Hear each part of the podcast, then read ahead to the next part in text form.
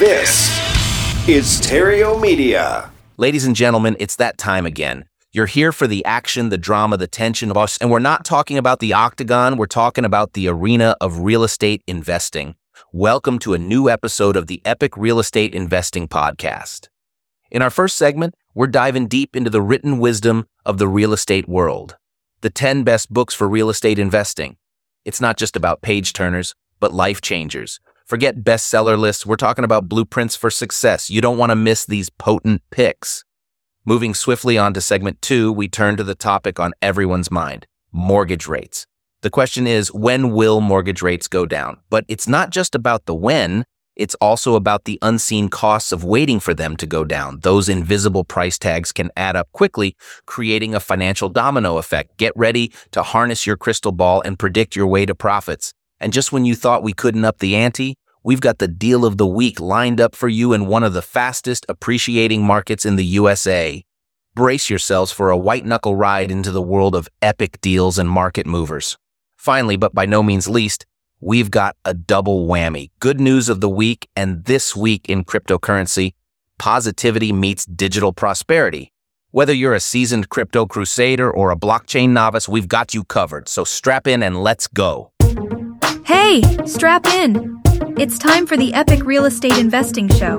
We'll be your guides as we navigate the housing market, the landscape of creative financing strategies, and everything you need to swap that office chair for a beach chair. If you're looking for some one on one help, meet us at reiace.com. Let's go, let's go, let's go, let's go, let's go. Let's go. Hey there, future real estate tycoon. You know, it wasn't easy coming up with a list of the 10 best books to read for real estate investing, but I did the heavy lifting for you so you can take the shortest path to your real estate success. And some of these I know you're not expecting. Real quick though, before we get into the official list, there's an honorable mention that didn't make the list. Good book by Ken Fisher. You know him? Yeah. He wrote the book 10 Roads to Riches. The book, it takes you on a thrilling ride through the most common paths that can lead to financial success. From starting your own business to climbing the corporate ladder to CEO, to hitching your wagon to a visionary and just being the number two in the company, to being a celebrity, to stealing it legally, of course, the corporate raider type, to even marrying into wealth. And this book is worth mentioning because it will confirm for most people that investing in real estate is the average person's best shot at landing on wealth's doorstep. So check it out. I think you'll agree. And when it comes to real estate, the book makes a very specific distinction about it. Flipping houses ain't gonna get you there, but holding them will. All right. You ready for the 10 best books to read for real estate investing? Let's go. Now, the 10 best books to read for real estate investing is obviously subjective and it will depend greatly on what you look to accomplish through your real estate investing. I'm going to assume that you're taking your real estate seriously and you aspire to the very least of it being a part-time business for you. If not, kicking the nine to five to the curb and going full time altogether. So that's where I'm coming from. All right. So book number one, and I doubt you've ever heard of it. I mean, it's really rare, difficult to find.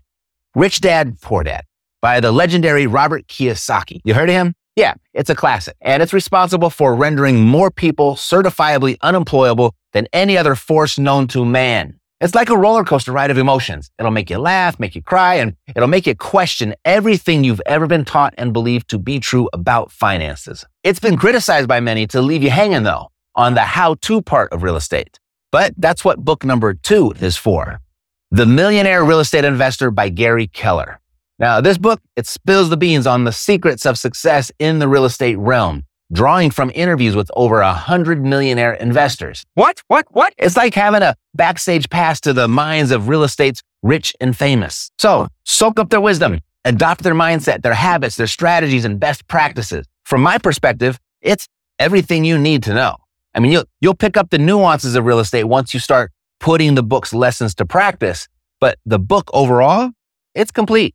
Book number three, Killing Sacred Cows by Garrett B. Gunderson. Now, this gem for me was a part two to Rich Dad, Poor Dad with an elevated level of sophistication to kind of just give you the confirmation that you're on the right track. Are we lost? After reading it, you're going to say goodbye to those sacred cows that are holding you back and really holding society back as a whole. And, and hello to a fresh perspective on wealth creation. And give me a thumbs up for that. A fresh perspective. Okay, that's four thumbs up. Book number four, And this will be the first surprise of many. Awaken the Giant Within by the larger than life Tony Robbins. And I picked this one because real estate investing, pretty simple. I mean, there are a million ways to make a million bucks in real estate and they all work. I mean, all you got to do is just pick one. So why isn't everyone a real estate millionaire then? Well, it's because in between proven processes and proven results, you have this big variable right in the middle, the individual. Yeah, you. Gary Keller's book will teach you about real estate. Tony's book will teach you about yourself in real estate.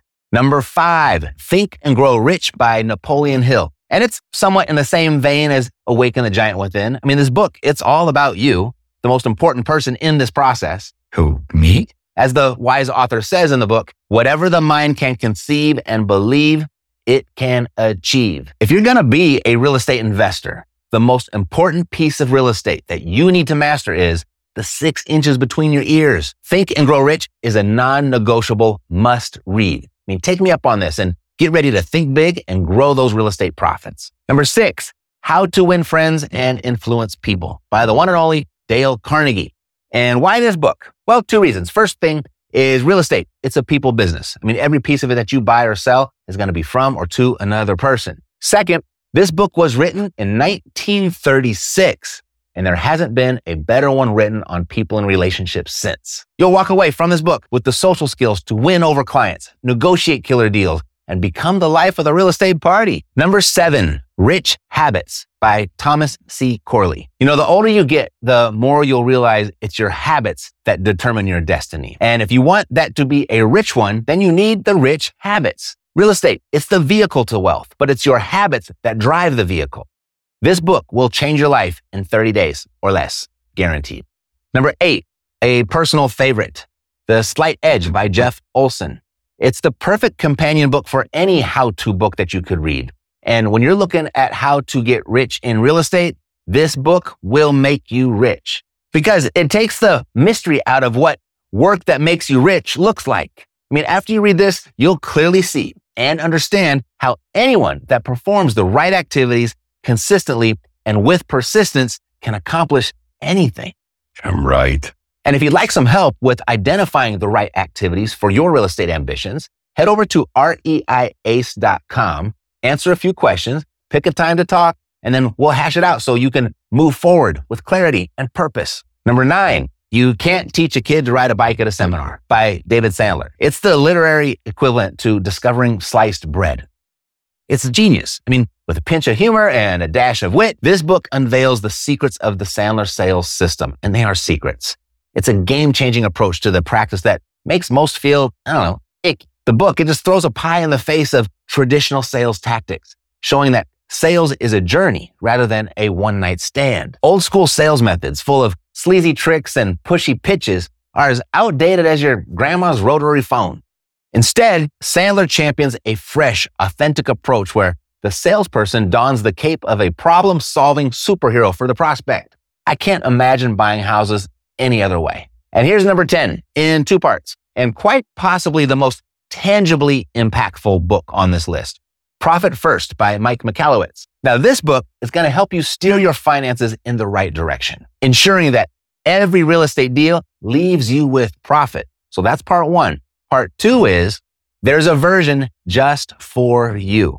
Profit First for Real Estate Investors by David Richter. And if you'd like to grab a bunch of free resources, you'll really like what David put together for you. The Cash Flow Multiplier. It's the top secret tool every real estate investor needs to manage and explode their cash flow. And then also over there is the profit list. It's a hidden list of profit first banks in your town the wealthy don't want you to know about and a free copy of his book, Less Stress, More Profit. He uploaded them all for you for free at trueprofit.net. Now, in the words of Benjamin Franklin, an investment in knowledge pays the best interest. We'll be back with more right after this. Material investor, tell us where the deals are. The deal of the day is in Kansas City. And tell us what the numbers are. Nestled in a thriving neighborhood, this cozy charmer is truly a gem, sparkling with potential. Picture this a beautiful single family home with three spacious bedrooms and one fully updated bathroom spread across a generous living area of 1,196 square feet.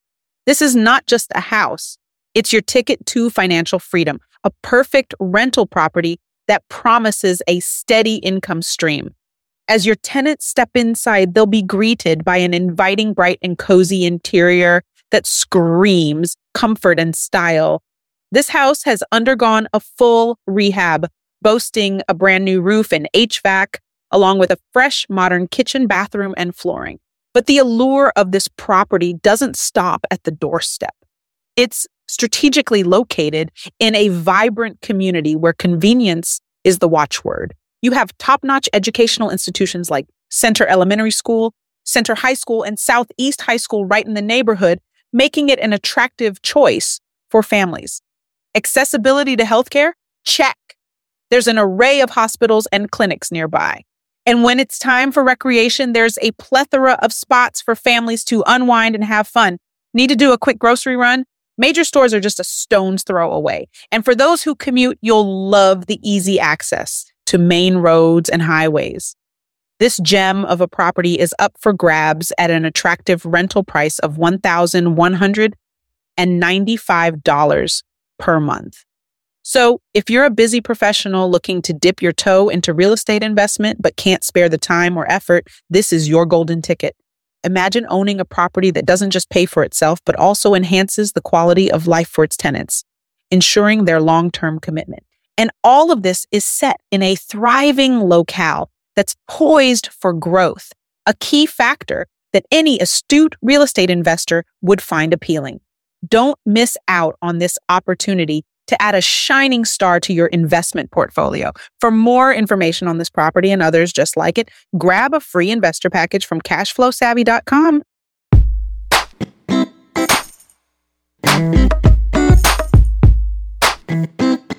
Ever hear someone say, I have too much money? Me neither. Let's get you some more. Back to the show. Sitting on the sidelines waiting for these mortgage rates to come down is probably costing you more money than you think you're saving. Let's put it all into perspective. Are they really high? Look right here. This is historically speaking how the interest rates have gone up and down over the years. And you can see where we're at right now not really high. We're like kind of in the lower third. And what you'll probably find further interesting, if you look at all those vertical lines there, those vertical shaded areas of gray, those represent periods of recession. And you'll see that we've gone through recessions with very high rates. We've gone through recessions with mid range rates. And we've gone through recessions with very low rates. So the mortgage interest rates don't really have a correlation with an economic downturn, do they? Second thing is, look at this chart. This is the median home prices for the same period of time. And you can see that when we had high rates, and low rates, it didn't really impact whether properties were appreciating or not. It's on a pretty steady clip upwards, isn't it? And if we look exclusively at just the recessions, we'll look back the last seven recessions here, you'll see that in only one of those recessions did it actually result in a market downturn, a housing market crash. So mortgage interest rates don't really have a correlation with the housing market either, do they? So if you are exclusively a cash flow investor, this could be concerning. The mortgage interest rates could definitely have an impact here because if those payments keep going up, but your rents aren't going up to support them, then that could put a real squeeze on your cash flow. But if you're basing all of your real estate investing decisions on that one profit center, that's akin to just throwing the baby out with the bathwater. I mean, after this, you're going to be the smartest person in the room the next time the subject of housing comes up. Because when it comes to inflation, right now, a lot of people are getting poor because of it. But there is a small group of people that are getting very, very rich because of it. Huh? Have you heard of the expression, don't fight the Fed? It's like this aligning with the Fed when interest rates are low means you can be a little bit more aggressive. You can take on a little bit more risk. But when interest rates are high, you want to play a little bit more safe. And right now, people are playing conservatively because those mortgage interest rates are high. But I just showed you traditionally, they're not very high. So a lot of people are sitting on the side with the wrong strategy. Here's what I want to show you. The median price of a home five years ago was $331,000. Let's say you also had 331 $1,000 of cash in your bank account. So let's fast forward five years. And because of inflation, the price of this home today is $436,000. And that $331,000 of cash that you had sitting in the bank today, adjusted for inflation, and now has the value of $273,000. So this right here, this is just inflation doing what inflation does. The house appreciated, the money depreciated. Here's how you use this information to get rich. What if we went back and we didn't use our own money, but we borrowed this money to purchase this house? We made $105,000 on the property because of inflation. And since we borrowed the debt, we actually only owe a real value of $273,000. Yes, nominally we owe 331,000, but because of inflation, we owe a lot less, $58,000 to be exact. Inflation actually helps pay down our debt. And when we combine these two, we really increased our wealth by $163,000 by simply doing what the Fed does, by doing what your government does. We borrowed a depreciating asset to purchase an appreciating one. And it really didn't matter what the mortgage rates were doing. This would have happened anyway because we live and operate within a debt based inflationary system. That's how it works. I mean, how do you think the government is going to pay all their debts back? Well, they're not. They're going to leverage inflation to do it for them. What they're going to do is they're going to go print some more of this money, this depreciating asset, to go and pay off their debts and buy more appreciating ones. They're not going to pay it off. They're going to use inflation to pay it off. And if they can do it, so can you. And you can debate me all you want. In fact, I encourage it. But just understand this is how the wealthiest people in the world are operating. And if you still disagree, you are fighting the Fed. And it doesn't matter how you feel about it. It's just going to continue doing what it does. It's like if you were thrown into a river and you felt like it was the right thing to do to swim upstream. Well, that river, it doesn't care. It's going to do what rivers do. It's going to keep flowing and you're not going to get to where you want to go upstream. Or you could just turn around and swim downstream with the current and have a much easier go about it. And you can still end up on a very nice bank somewhere. Those banks look just like the banks upstream. That river, it's going to always win, just like the system is always going to win, despite what the mortgage rates do. They really don't matter all that much when you have this going on. So let's go ahead. I'm going to use the Epic ROI matrix to demonstrate even further why sitting on the sidelines waiting for these mortgage rates to come down is probably costing you more money than you think you're saving. How could that be? Alrighty, so let's look at that.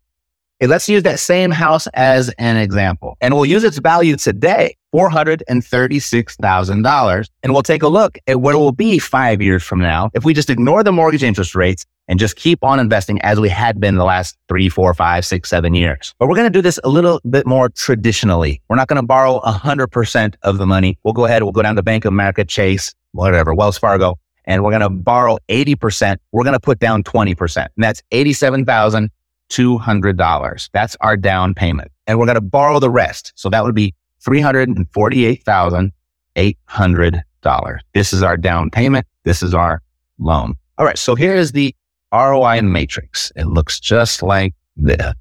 And this represents the four profit centers of real estate. We've got appreciation. We've got cash flow. We've got depreciation and we have amortization. So we're going to start with appreciation because this is what most people will look at when they are making a decision whether they want to invest in real estate or not. And you know this because they're going to ask you a question like, Hey, do you think this is a good time to get into the market? What they're really asking is, are the prices low and are they going to be more next year? So they're banking on appreciation. That's what that question suggests. So we kind of have to guess and predict what appreciation is going to be. Lawrence Yun, the chief economist over at the National Association of Realtors, is predicting that housing values are going to appreciate about one to 2% above whatever inflation is doing. And we know the Fed's target is to get inflation back in check right at about two, two and a half percent. That's where they like it to be. So if Lawrence is accurate, home values will probably appreciate four, five, six percent a year over the next five years. And if we go back and look 20, 30, 40, 50 years, as long as we've been keeping records, that is about the average annual appreciation rate, about four and a half percent. I think it's going to be much higher than that. I think we'll probably pull back a little bit before we go forward again. We'll just keep it very conservative and predict that we're going to appreciate 4% a year over the next five years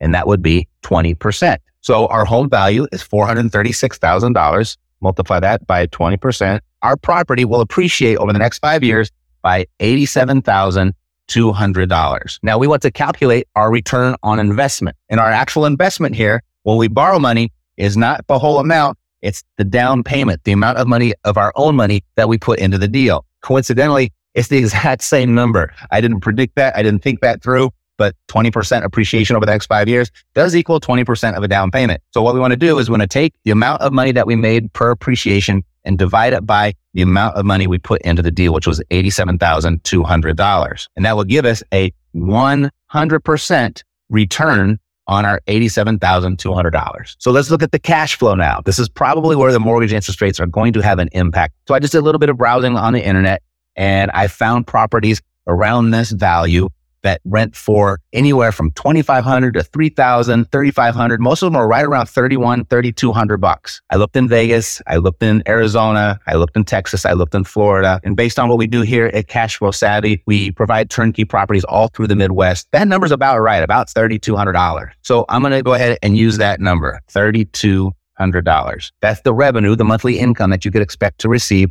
on a property valued about this. Now from that revenue we have property expenses to consider. We've got taxes, we've got insurance, we've got maintenance, we got vacancy, we have property management. And so my quick and dirty math number for that is about 40%. We'll get to keep about 60% of this income right here each and every month. So if I multiply this by 60%, that's going to give me $1,920 a month that I get to keep. Now from there, I have to make my debt payments. I have to pay for the money that I borrowed over here. So I did a quick calculation 6%. And what that payment would be is $2,091 a month. So you can see we're a little bit negative, aren't we? This is where the mortgage interest rates actually do have an impact on your investing. But remember, it's just one profit center and we'll pull the whole picture together at the end and we could decide whether that's enough for us to get back into the market or for us to wait. So what that gives us is a negative cash flow of $171 per month or a year. That's negative 2052 multiply that over our five years that we're calculating for right now. And that's a loss in the cash flow department of about $10,000,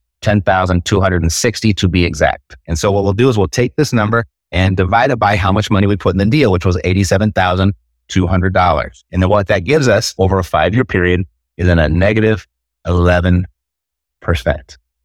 Now let's look at depreciation. A lot of people don't factor this into their investment decisions but it can be a very significant number, particularly when you start adding multiple properties to your portfolio. And what depreciation is, is that the IRS tax code gives you a tax credit as a property owner for the natural wear and tear on your property. And they give you that deduction for a certain period of time, what they've determined the usable period of that property. And I don't know how they came up with this number, but they came up with 27 and a half years. But they don't allow you to depreciate the entire value they only allow you to depreciate the structure itself. They won't allow you to depreciate the land because the land doesn't really depreciate. It'll still be here in 50 years, 100 years. So what they'll do is they'll allow you to depreciate 80% of the property value, the purchase price. And 80% will then be this number right here, 348,800. Made the math really easy because we borrowed 80% and we need 80% of the property's value.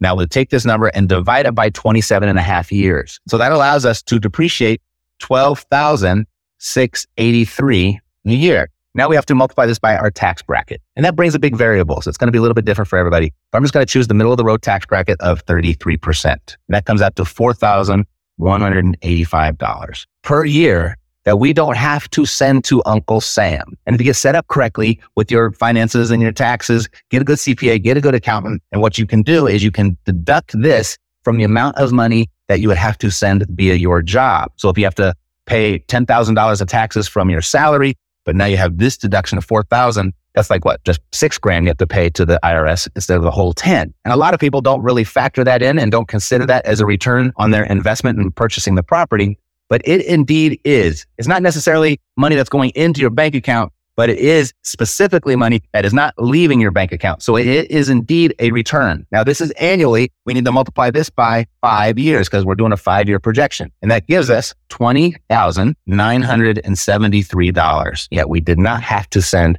to the IRS. Now we'll go ahead and we'll divide that by the amount of money that we put into the deal. Again, $87,200. And in this profit center, that equates to a 24% return. That's a real return, isn't it? Now let's look at the amortization. This is the paying down of the debt. And a lot of people don't consider this because they're so used to paying the mortgage on their own house and they have a hard time kind of getting a grasp on how me paying money back that I borrowed is an actual return. Well, when it comes to your primary residence, it's not because it is you paying yourself. You're paying back the loan. But when it's an income property, it's your tenant that's paying down the debt. The tenant gives you their rent each month You take that rent, go ahead and pay the expenses on the property. Then you pay the debt service and you get to keep what's left over. That's how it works. So the tenant is indirectly paying down your mortgage. They send you the money so you can send it to the bank. This is the big distinction that makes an income property an amazing investment versus your primary home,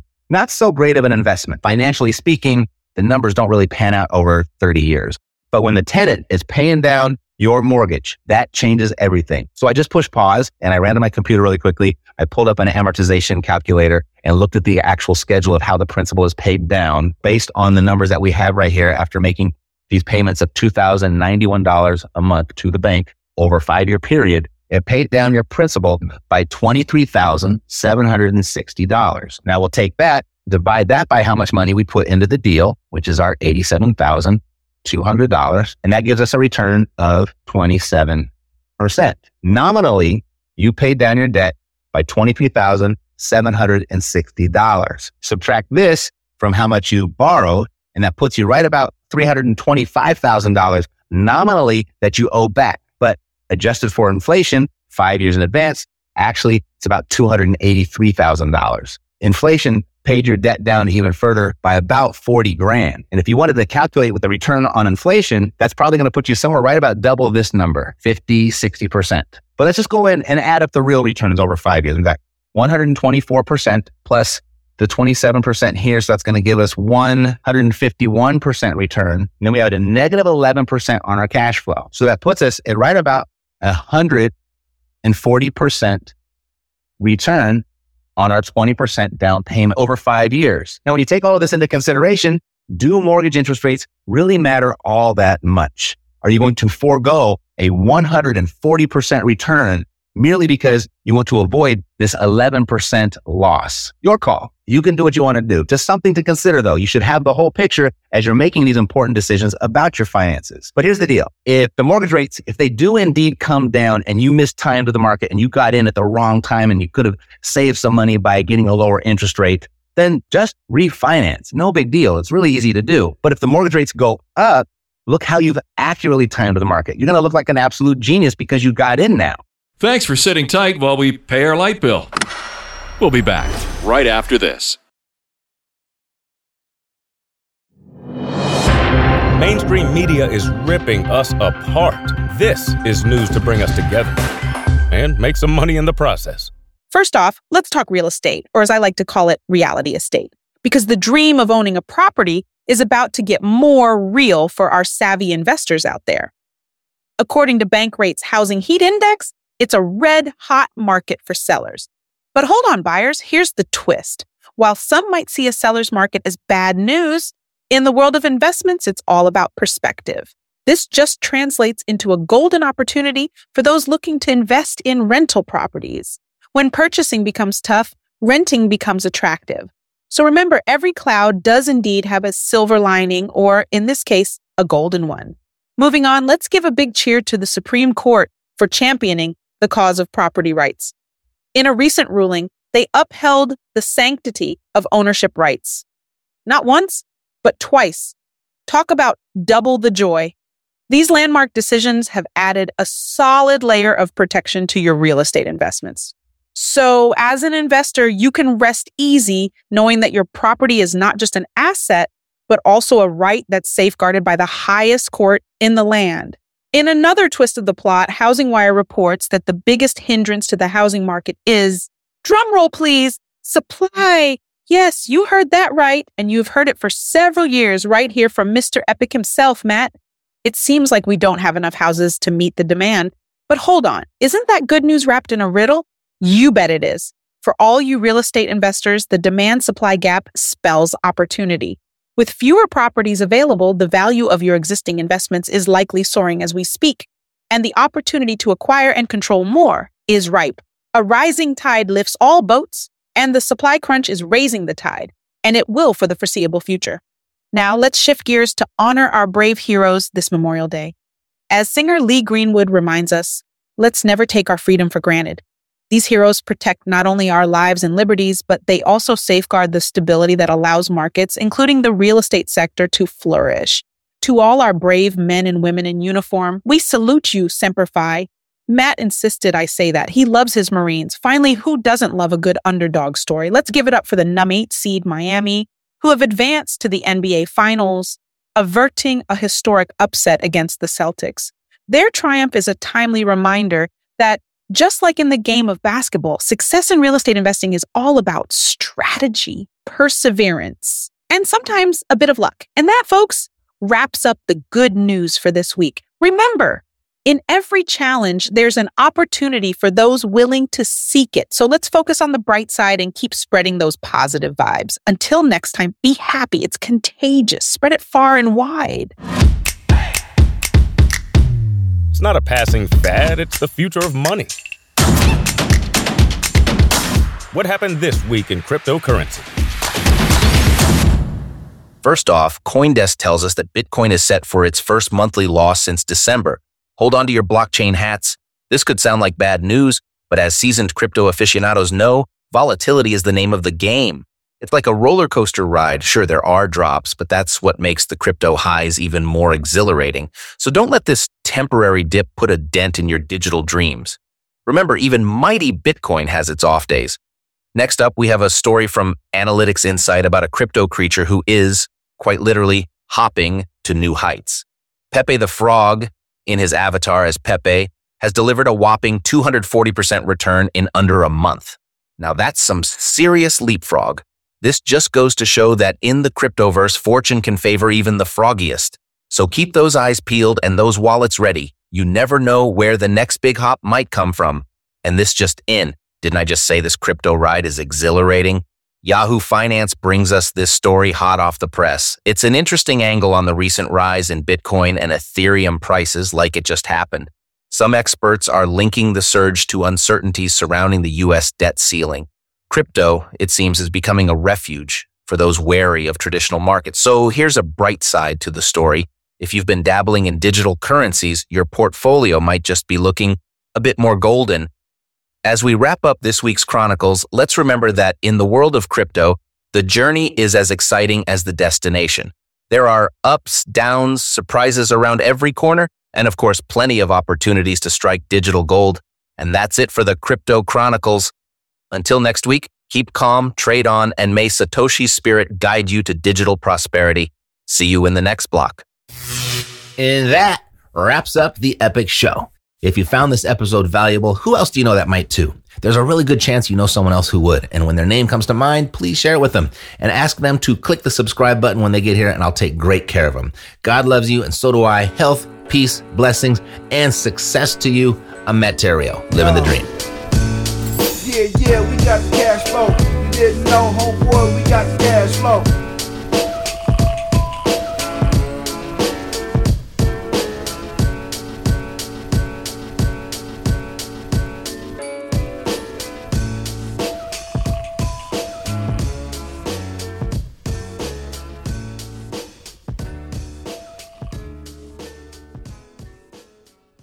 This podcast is a part of the C Suite Radio Network. For more top business podcasts, visit c-suiteradio.com.